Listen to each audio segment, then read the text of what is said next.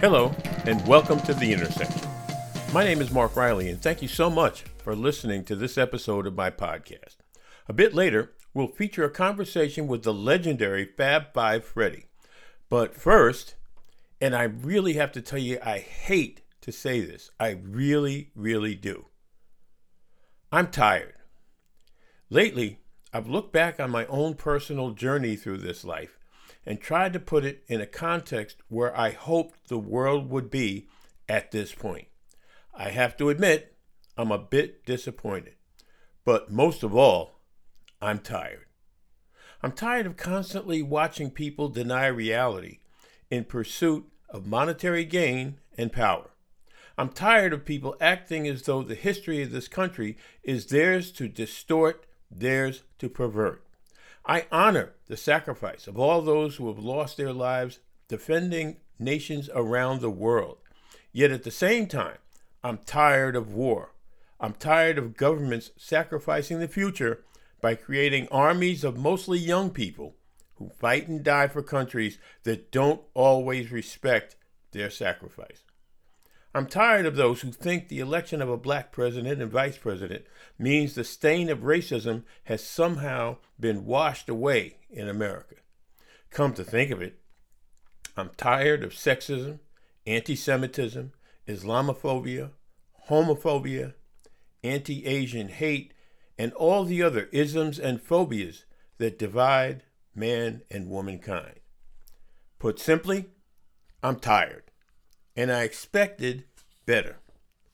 I've been thinking a lot lately about the kind of world I thought we were building by protests in the late 60s and early 70s. And keep in mind, I was relatively young back then, late teenager. I thought a world without poverty, racism, and war was doable in my lifetime. A lot of other people believed exactly the same thing. Many were close friends, and of course, family. Thing is, we believed. We didn't understand, unfortunately, the nature of our opposition.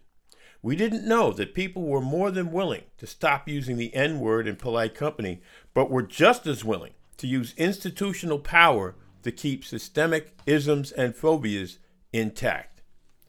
When it finally dawned on us that the world was not prepared to change, many of us, myself included, retreated to a world where, at least for a little while, we felt free.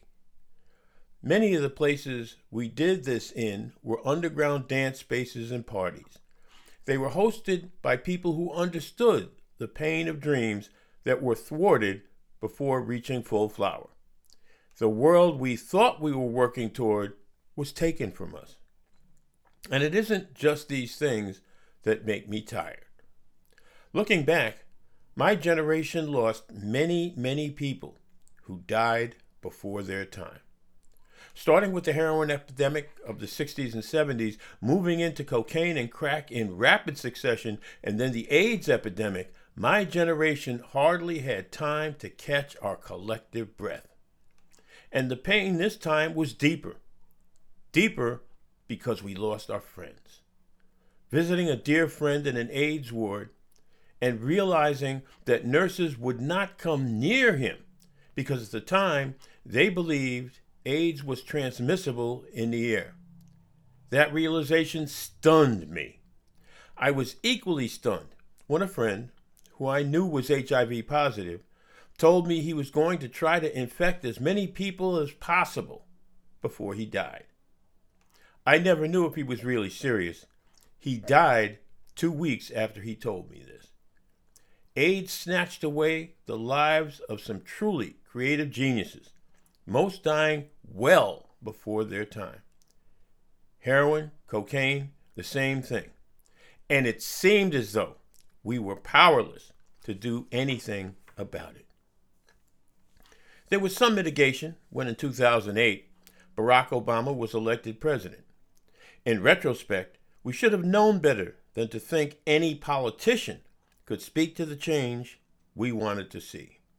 And maybe there were some people who thought that that change was going to come through Barack Obama. I was not, unfortunately, one of them, because by that time I was pretty cynical about politics and politicians. Now, to be fair, Barack Obama probably came closest to helping to create that world. But during the eight years he was in office, other things changed.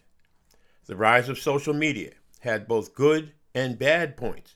But by the time Obama left office in 2016, I began to think the bad outweighed the good. And then, just when I thought it was time to relax and enjoy my so called golden years, a grifter was elected President of the United States. It seemed surreal, but Donald Trump's elevation to the highest office in the land suddenly made real the idea that old battles fought and won would have to be fought all over again. They were for four long years, and not before enormous damage was done to this country. More than anything, the Trump presidency made me tired. The use of social media to spread disinformation on a mass scale made me tired. The insistence by a substantial minority of Americans that Trump won last year's election makes me tired even today. The slow erosion of civil discourse, where people can agree to disagree, makes me tired. The world that could have been may never happen, as our inability to tackle climate change, despite the extraordinary work of young activists like Greta Thunberg and Xiye Bastida, is beaten down by fossil fuel special interests. And all of this, all of it, has made me tired. So too has the daily prospect of opening Facebook to see another friend, yet another friend, or an acquaintance has passed away all too soon, regardless of what killed these folks. And I mean some really, really good, solid people. And it seems as though almost every day I look up and someone else is gone. One of my mentors, the great Percy Sutton, the founder of Inner City Broadcasting, once said to me, and I was we were at a function, and I walked up and I said, "Hello, Chairman Sutton. How you doing? What's going on?" And he turned to me and he said, "Mr. Riley, I've been attending far too many funerals lately. And I realize now that he was saying to me in his own way that he was tired. And that the people he knew and the people he nurtured and the people who benefited from his hard work were dying before his very eyes. And it troubled him. As it troubles me now that there are so many people. Certainly, I have not had the impact that Percy Sutton did. But many, many people I have known throughout the years are no longer here, passed away too soon. I'm tired. Up next, Naomi Osaka and the Cone of Silence. Will the tennis star's decision not to do press at the French Open open the door for others to follow suit? This is The Intersection. Wherever you are, stay tuned to The Intersection with Mark Riley.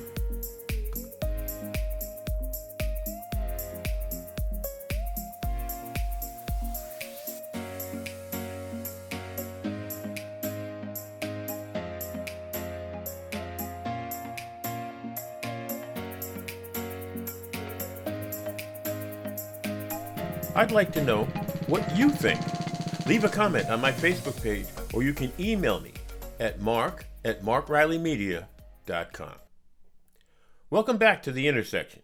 You know, there's no doubt that Naomi Osaka is one of the world's great tennis players. Her father was inspired by the story of the Williams sisters. And in fact, Naomi's older sister Mari played for a time, ending her career earlier this year. Yet Naomi is making news not just for her exploits on the court, which are already the thing of legend, and I believe she's like 23, 24 years old, but she's getting known for a stand she's taking off the tennis courts. She's decided not to do any press during the French Open because she wants to protect her mental health. Where have we heard this before? Mental health issues in prominent, prominent people. Prince Harry, for example, comes immediately to mind. Keep in mind, this young lady has already won four Grand Slam titles, meaning the $20,000 per news conference fine for violating Grand Slam rules is chump change to her. Reaction among players appears to be mixed, with some applauding her stance, while others say meeting the press is part of the rules, and the rules ought to be followed. The mental health of athletes is something that's not often discussed, and when some in the past have decided not to cooperate with the media, the judgment has been harsh. Harsh by who? Who else? The media.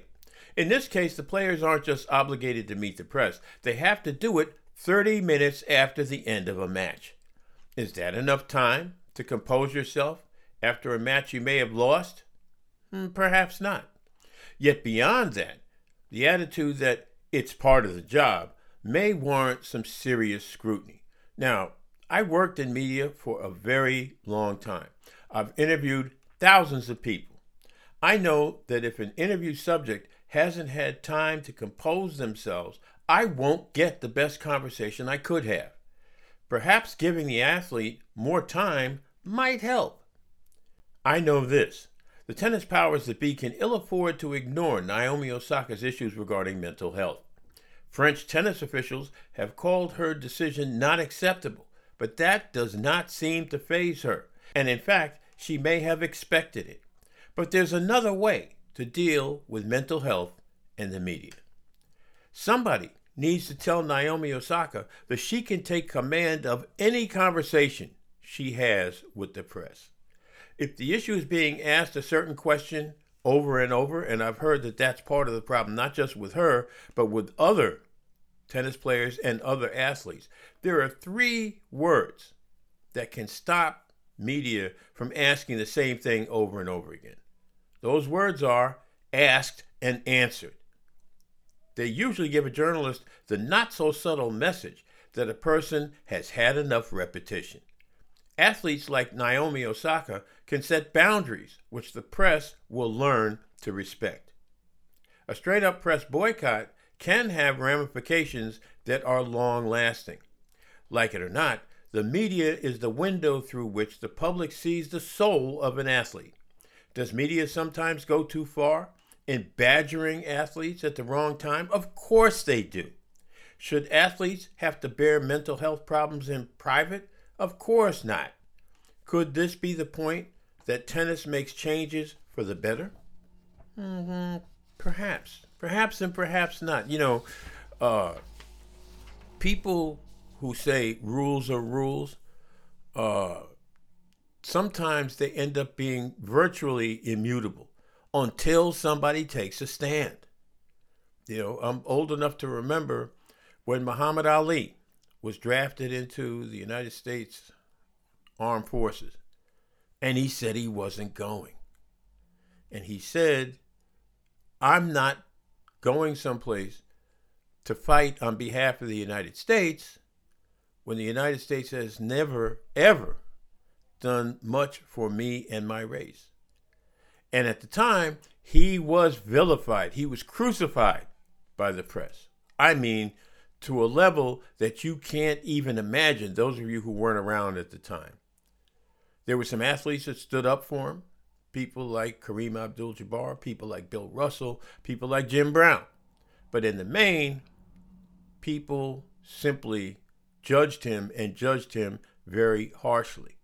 Yet, years later, the stand he took became understood it may not have led other people to resist the draft, but it certainly created an image of Muhammad Ali that people in 1966, when he rejected going into the service, could not have imagined at the time. And then there are those who ask whether Naomi Osaka's decision not to talk to the press will give her an advantage on the tennis court. This is very interesting that people are thinking, well, you know, if she doesn't have to deal with the press after a match, maybe that will help her competitively.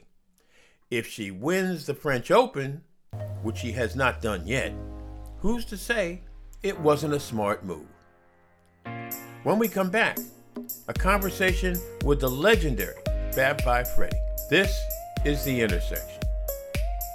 Hey, what up, y'all? It's your boy Fab Five Freddy, and I'm live and direct home in Harlem, tuned in to my main man, dropping all this great information. Mark Riley, The Intersection is live, y'all. Tune in.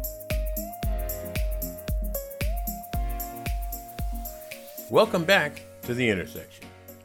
My guest has worn so many hats that he really defies a simple description. He's the man who brought Uptown to downtown and brought it back uptown again. He's the original host of the groundbreaking Yo MTV Raps. He's made films, both feature and documentary. He is the legendary Fab Five Freddy. Freddy, how you doing, man? Wonderful, Mark. Great to be with you again, man. It's been a long time, and I followed yeah. your work for many years, and now I'm realizing that you've been living over in England. You done moved oh, yeah, absolutely. across the pond. Across the pond.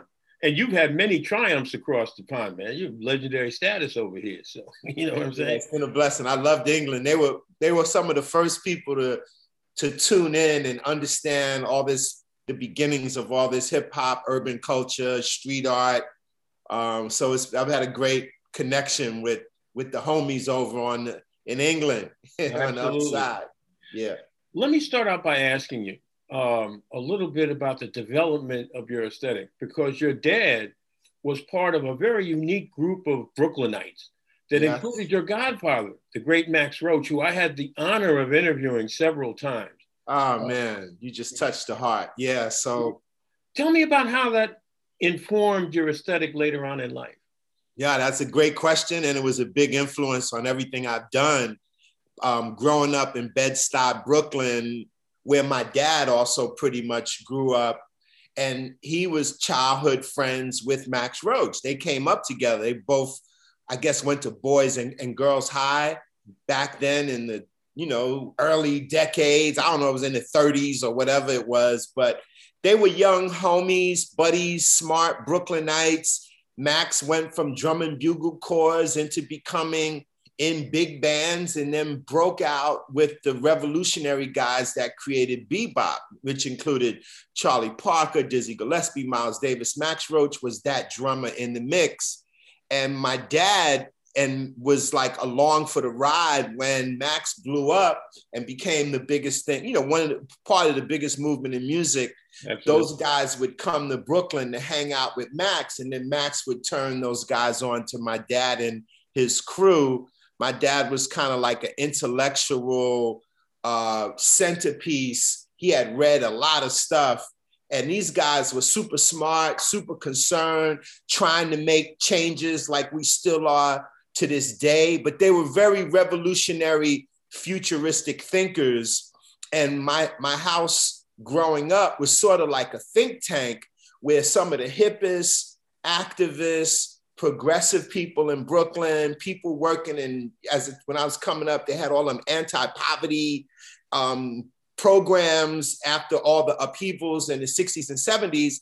And so I grew up absorbing energy from all of that. Um, just as a kid, running around the house, playing with my toys and G.I. Joe, I, I realized as an adult how much I picked up of what Max and my dad and his friends would talk about globally, the world issue affecting Black folks. And so those things rubbed off and inspired the moves that I would make. Um, that's my underpinning 100%. I got you. It's funny you mentioned uh, Max Roach being in the drummer bugle corps because he told me he was, I believe, in the Concord Baptist Church. Yes, yes, yes. And yes. I, ironically enough, marched in several drum and bugle corps, including one in Brooklyn called St. Rita's Brassmen. St. Rita's Brass, oh boy. You know, um, growing up as a kid in Brooklyn, they used to have this holiday called Brooklyn Day. Brooklyn Day, absolutely. And they'd march down Stuyvesant Avenue. And as a kid, up a parade, I guess school probably got out early and the drum and bugle corps, all the church, all the big churches had, they would march and play drums and march and play drums with a lot of flavor and a lot of rhythm, of course. Yeah. And so that was a big, exciting thing that's no longer exists. But I remember my dad and them used to tell this legendary story about Max marching somewhere. And the story was that Max threw his drumstick up so high that they crossed under the Atlantic Avenue L and he caught the, the, the drumstick on the other side was the story. And it's of course it's probably like urban legend, but it was a circular, it was a story that was popular in Brooklyn at that time. That that's how bad Max was, you know. He, absolutely, uh, absolutely. Cuddy, uh, you managed to bring uptown hip hop uh, to downtown punk rock and the art world. How did you break that new ground? I mean, that, that it's a while back now, but I mean, yeah, nobody was really thinking along those lines. All of these different things, disco and hip hop, and they all had their own silos. And you suddenly, did. here you come bringing these things together. How did you do that?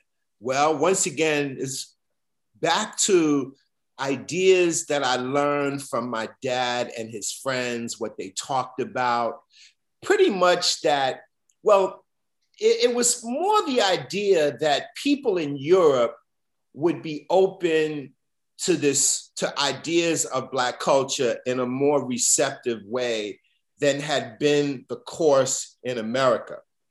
Mm. So I kind of was open to that fact and then my dad had all kind of information and periodicals in the house magazine subscriptions of course ebony and jet covering black news and affairs, but Time Magazine, Newsweek, New York Times, other popular magazines, Rolling Stone, like so somewhere in there in those mag in those publications, which would always be in the house, I would flip through them as a kid.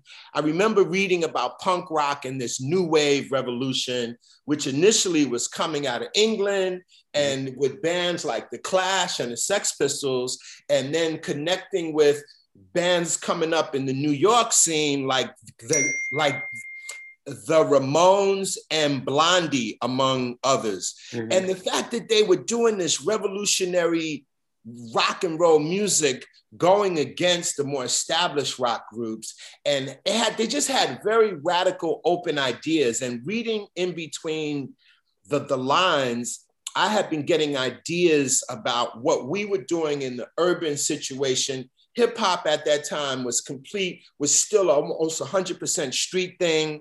The graffiti was going on, and there was no love towards what I saw was a de- developing art movement. I began to make a connection between what graffiti was doing and what pop art and other art movements had did just because I had access to all this information as a kid. And I thought, well, what I'm reading about some of these punk rock and new wave people, they'd probably be open to some of these ideas mm-hmm. about graffiti being looked at as art, this new type of thing going on in the streets with DJs cutting and scratching and just rapping could be looked at as a new kind of music.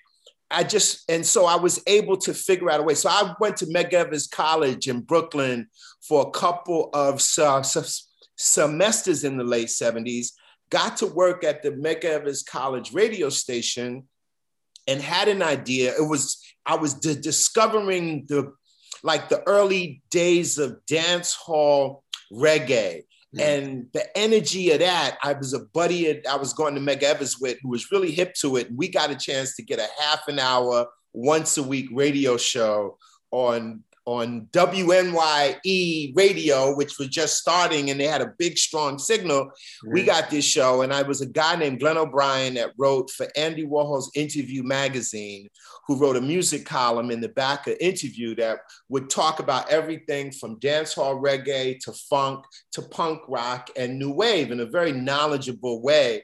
I was a fan of his column. I reached out and and invited him to be uh, come to our radio station so we can interview him to talk about reggae and stuff and he did that. And when i was walking him back to the train station i pitched these ideas i was developing that hip hop, this this new thing, which didn't even have a name, but I felt like there was something going on that was equivalent to the energy of punk rock. There was a visual art that went along with it. He loved all of these ideas, invited me to be a part of what was this cable TV show, which was called Public Access. These are the oh, channels yeah. that they allow people in the community to just do whatever they want. He had one of these TV shows and he invited me. He said, Man, I'm going to start a cable TV show two, three months later, I got a call from him and I, he, he remembered, he invited me to come. And that's where I connected with uh, Chris Stein and Debbie Harry from Blondie and the cream of the crop of the New York underground punk rock new wave scene. Mm-hmm. He would interview all these people because he knew everybody. And he invited me to be a guest on the first episode. I ended up becoming also a cameraman on the show. And I got that same show on the same show, Glenn O'Brien's TV party. You can go on YouTube and see some clips. Jean, this is where I connected also with Jean Michel Basquiat. We had met a, a, couple of months prior, but we became friends as, as we were all plugged in into this really cool network of people that were making it happen in that underground culture. Like after TV party, we would go hang out at the Mud Club and cool places downtown that attracted this crowd. And that's how I made the, my inroads into that scene. Uh, they were a very su- supportive audience. They brought my work as well as Jean Michel's work. And I guess one of the big things that comes out of that connection was turning once again, Debbie Harry, Chris Stein, the, the, the main members of the group Blondie, onto this music culture. I'd play them early hip hop tapes and talk about these ideas of how I think this could be a big thing. They believed in me, and then they went and made a record called Rapture. Rapture. dropped my name in the record, and that went number one all over the world. So. Absolutely. Now, you mentioned Jean Michel Basquiat. And the other person I know that you associated with pretty closely uh, was Keith Haring.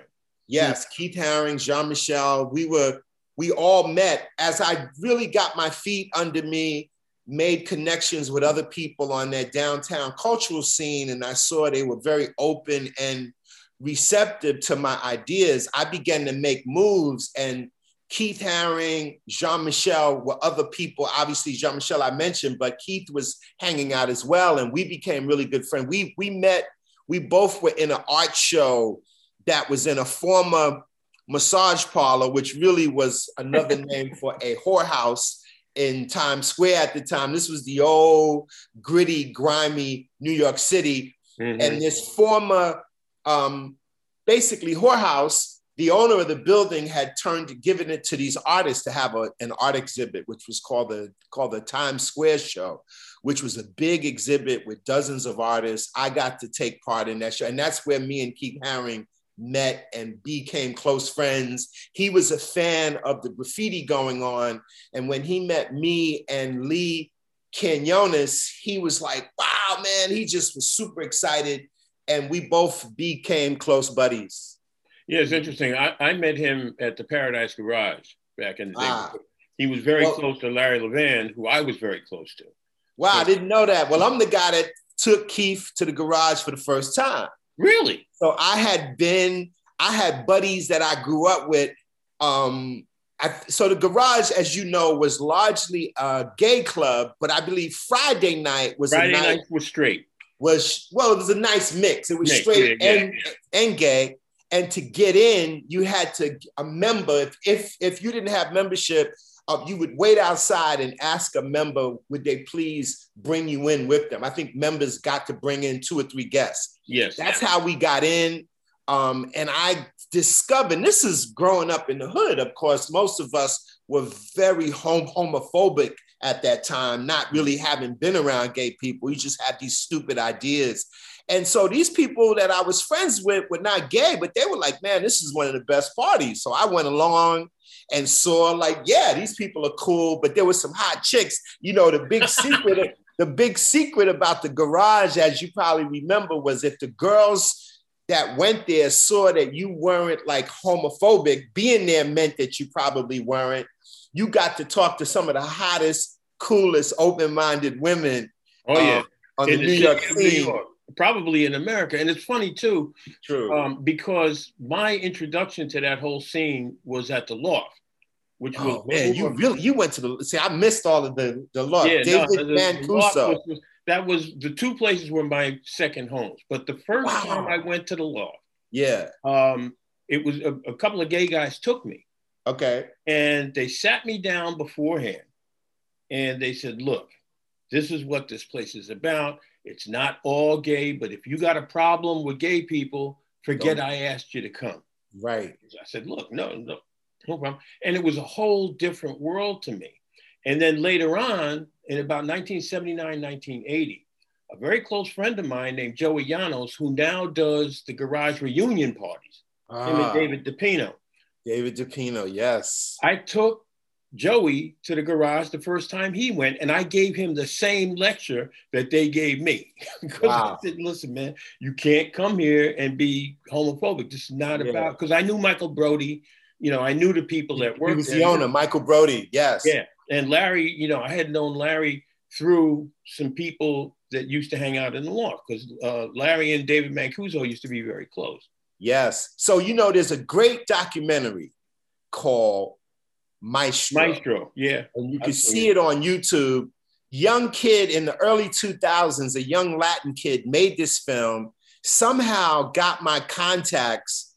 Either he emailed or called, and I was like, "Who are you? What are you talking about?" But he described this film, and he he messengered he messengered it up to me. It was a rough cut, but it was almost finished. I was blown away at this film caught a lot of the sensibility. There's raw, there's real footage from the Yeah. garage. It that footage was from that final weekend marathon party, actually. It went throughout that entire weekend. I didn't want to go because it was so sad that and you know the reason it closed, as I'm sure you know, was AIDS was ravaging a lot of people. Yeah. And Michael got sick. Michael was sick, and a lot of the people in that network. And um, so that that film captures it. If you want to get a, a sense of what that club was like, the documentary Maestro about the Paradise Garage. But I want to just tell you. So what happened was Keith and I were very good friends. Mhm. We were both working, making art, visiting e- each other's studios, trying to figure out a way in to, you know, to get our work seen. And we love to party. And Keith was hearing about this club. And I said, man, I had been a few times. Keith was gay, but he wasn't like, you know, we were very close friends. And Keith was like, man.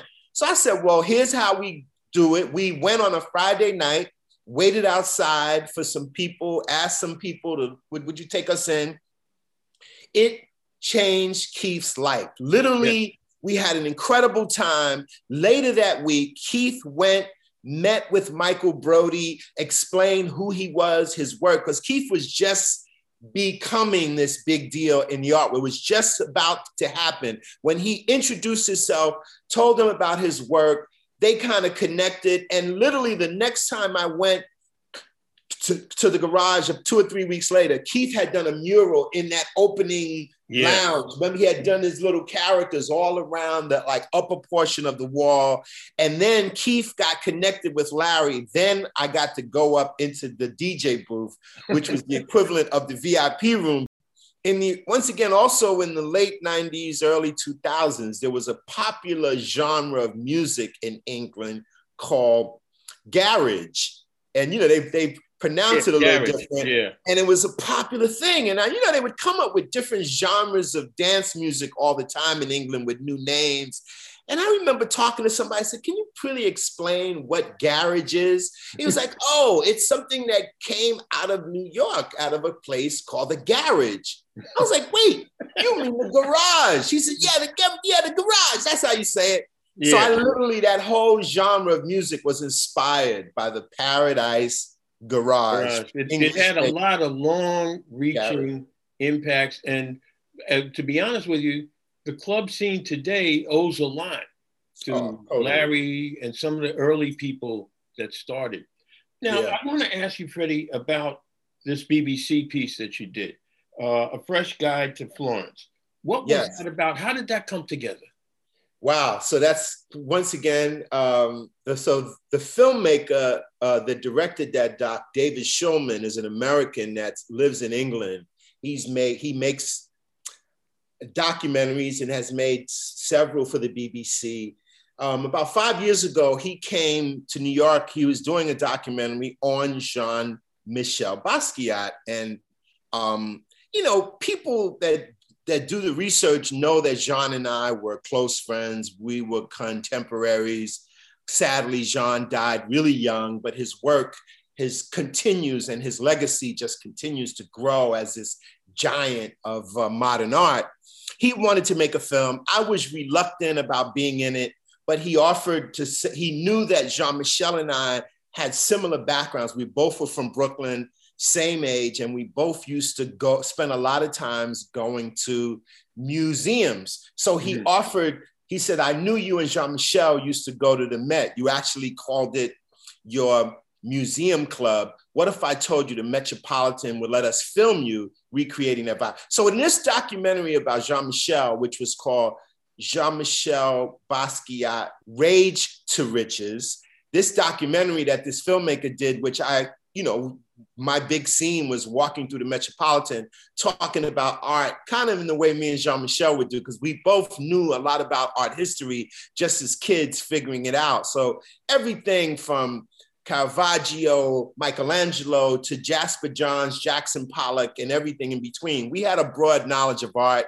We'd go to the Metropolitan but we recreated that in this documentary that he made, which ended up winning the BAFTA, which is the British Oscars okay, yeah. for the best documentary, the best documentary that year. So they wanted to do something else, and they offered to to to do something with me where they would take me to to do something on the Renaissance because I talk about these painters in art history, but in my kind of own flavorful kind of fab way. And yeah, you like know, it's that. funny you, you mentioned that because you seem to tie many of these iconic Renaissance figures to contemporary iconic figures.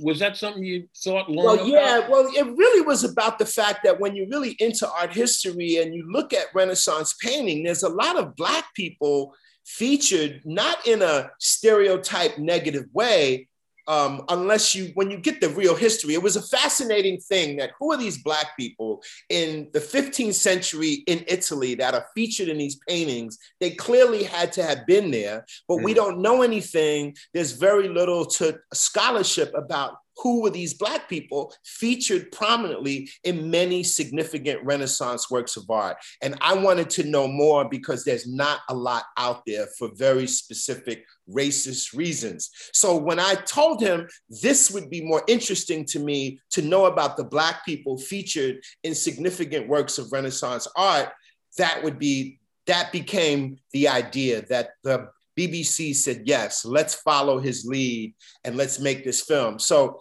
if, I believe it was the, um, it was 2017, um, 2017 going into 2018, that summer, we spent that whole summer back and forth um, information about people, the various images of Black folks featured in these paintings and digging to pull out history and scholarship. One of the things that we found out in the research that's one of the Medicis, Alessandro de Medici, became the ruler of Florence in the 15th century. He was a black man. His mother was black. His father was was was a Medici, I believe Lorenzo, the Duke of Urbino, a prominent Medici. His son happened to be this young black kid, um, and he ruled Florence. It was probably the most important uh, black man that led a major Western country since Obama. Uh, or prior to Obama, that was him. And so it was fascinating history that once again is little talked about or discussed. So that became the whole show, A Fresh Guide to Florence. And we filmed in many places in Florence. And then we also went to Venice, and we saw some um, paintings there that featured Black folks from that time, and we connected those dots and gave you a sense of that history. So, a fresh guide to Florence with Fab Five Freddy. You can go on the BBC iPlayer and see this uh, documentary film and get some of the information that's rarely just discuss that Black folks were in that time period and were, were living and thriving in Venice and Florence and doing things that we're not really told about. Now, I got to tell you, Freddie, you have ideas have been popping through your head and been uh, translated into reality many, many times over now, better than four decades. How has the pandemic affected your ability to bring those ideas to fruition? Yeah, well, the pandemic was a traumatic, shocking, terrifying um, thing to live through. And I guess here in New York, which in the, in, in America, we got hit extremely hard. We, yeah. we were the we were the hardest hit. It was a, a I mean, unbelievable. Like huge tractor trailer trucks, refrigeration morgue trucks were parked outside of all the big hospitals. If if you left your home and drove past and just got a glimmer, it was literally terrifying. So the first few months were just numbing then it just began to f- fall into a groove with the different uh, technologies that aided connection and conversation and plotting and planning, which I'm always doing, figuring out how to get. You know, I'm still actively making making art. I exhibit my uh, paintings, and I've got film projects that I'm working on. And you know, I don't know if you got to see this film that I directed that um, dropped on Netflix two years ago. It's a film about the history of cannabis in America called Grass is Greener. I never saw that. I don't think. Now, I, I, have seen a couple of cannabis films, and I might have seen that one, but I didn't know it was yours. Well, this film, if you if you if, if this helps you remember, but if not, please watch. The, the, the idea was to tell the history of cannabis through its connection to America's music. Okay. So it starts with the fact that the that Louis Armstrong, uh, the most influential jazz musicians, were aficionados of cannabis, um, and then what led to its criminalization was racists in America did not want to see that this music brought whites and blacks together. together. Yeah. And racists didn't want to see that happen. So they created what we called the whole reefer madness scare campaign to scare white people. They said, if you smoke this plant, it'll make you go insane. There were motion pictures made, one called Reefer, Reefer Madness. Madness. I saw it a dozen times. A dozen I thought times. it was comedy when I first saw it. It was comedy. When I was going through high school, we would go outside, smoke, and watch this film and just laugh our heads off because it's so completely stupid. But this film terrified America and was a part of the campaign that got cannabis criminalized in 1937. The yeah. man who led that campaign was a guy by the name of Harry Anslinger, kind of like a J. Edgar Hoover type, who yeah. uh, basically was the first narcotic czar. And it was 100% for reasons of race that cannabis became criminalized, and then it was black folks that were the bear the brunt of the criminalization since 1937.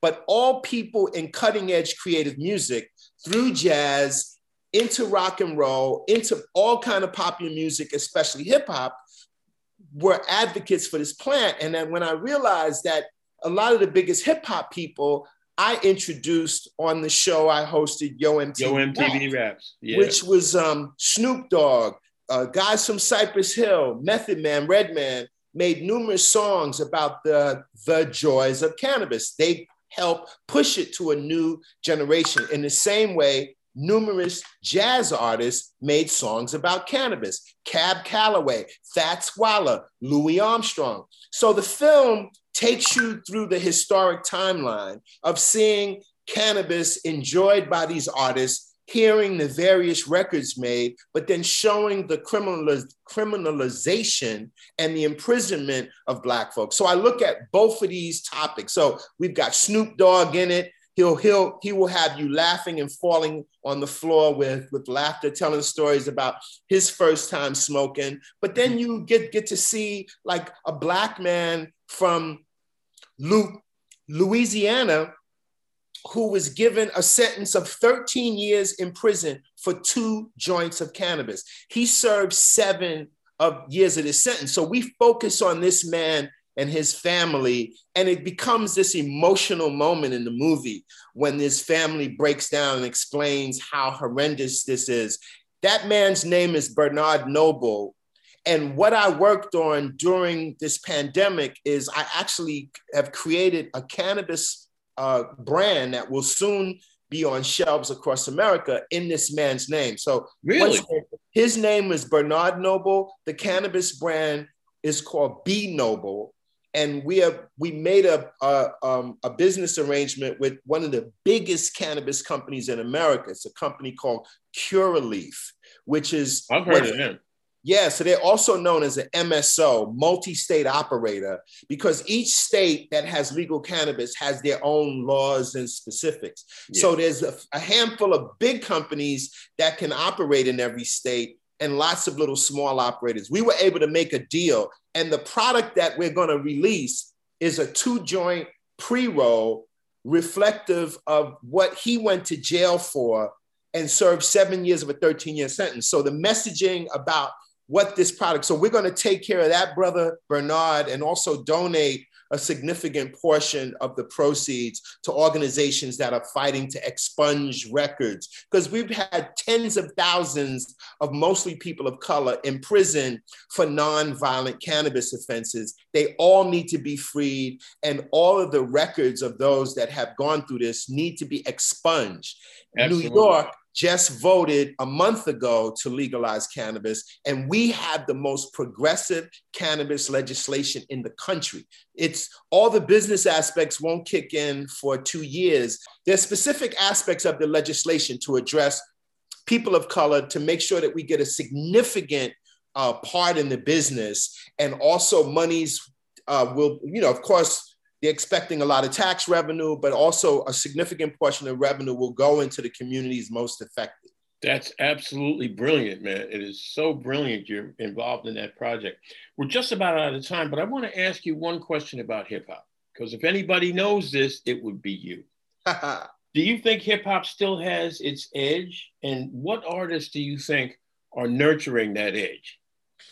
So with hip hop, which is remarkable that it is the world's most popular listen to music, is a mind blowing fact. On the streaming services across the board, it's amazing.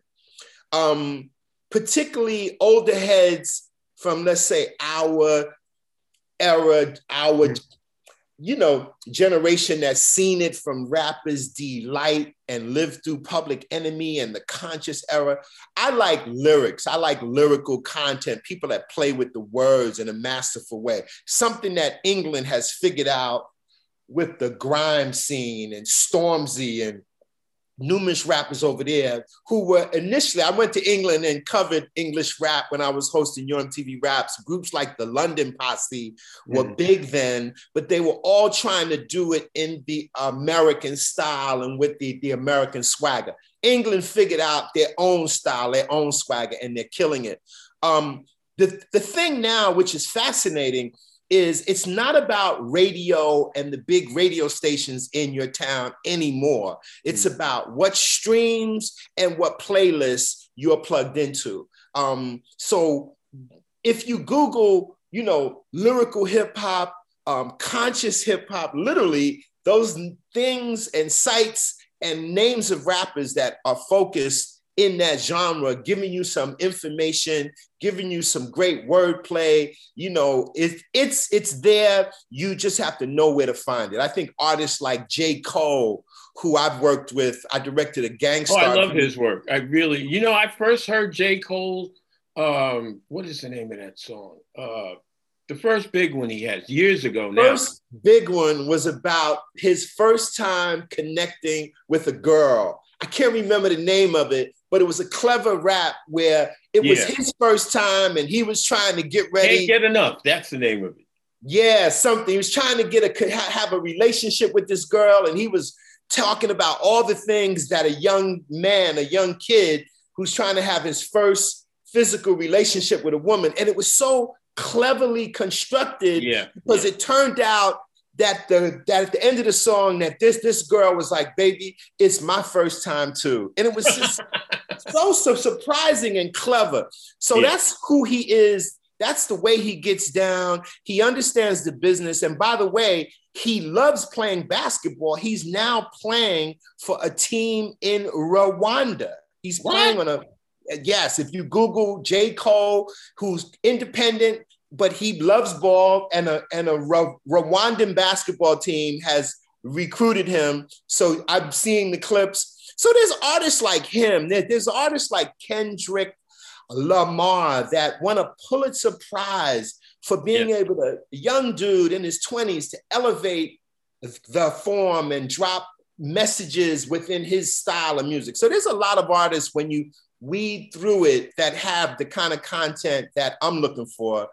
But um, it's just amazing that the hip hop rap thing continues globally as a voice. The fast, the most fascinating thing for me is the voice of those that don't have a platform.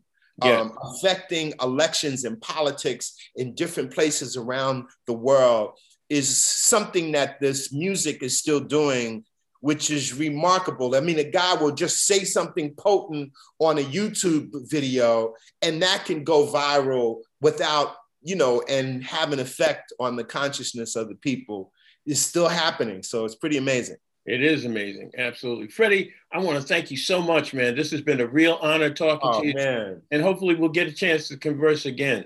I think we should also let the folks know that we were neighbors in the 90s. We both lived right. in the same building. And so it was great um, with Riverbank West, a building on West 43rd. 43rd Street in Manhattan, yep. 43rd off of 11th Avenue, a pretty nice high rise where I lived most of the 90s. You were my neighbor. It would always be a great to see you because I was a fan when you were on WLIB.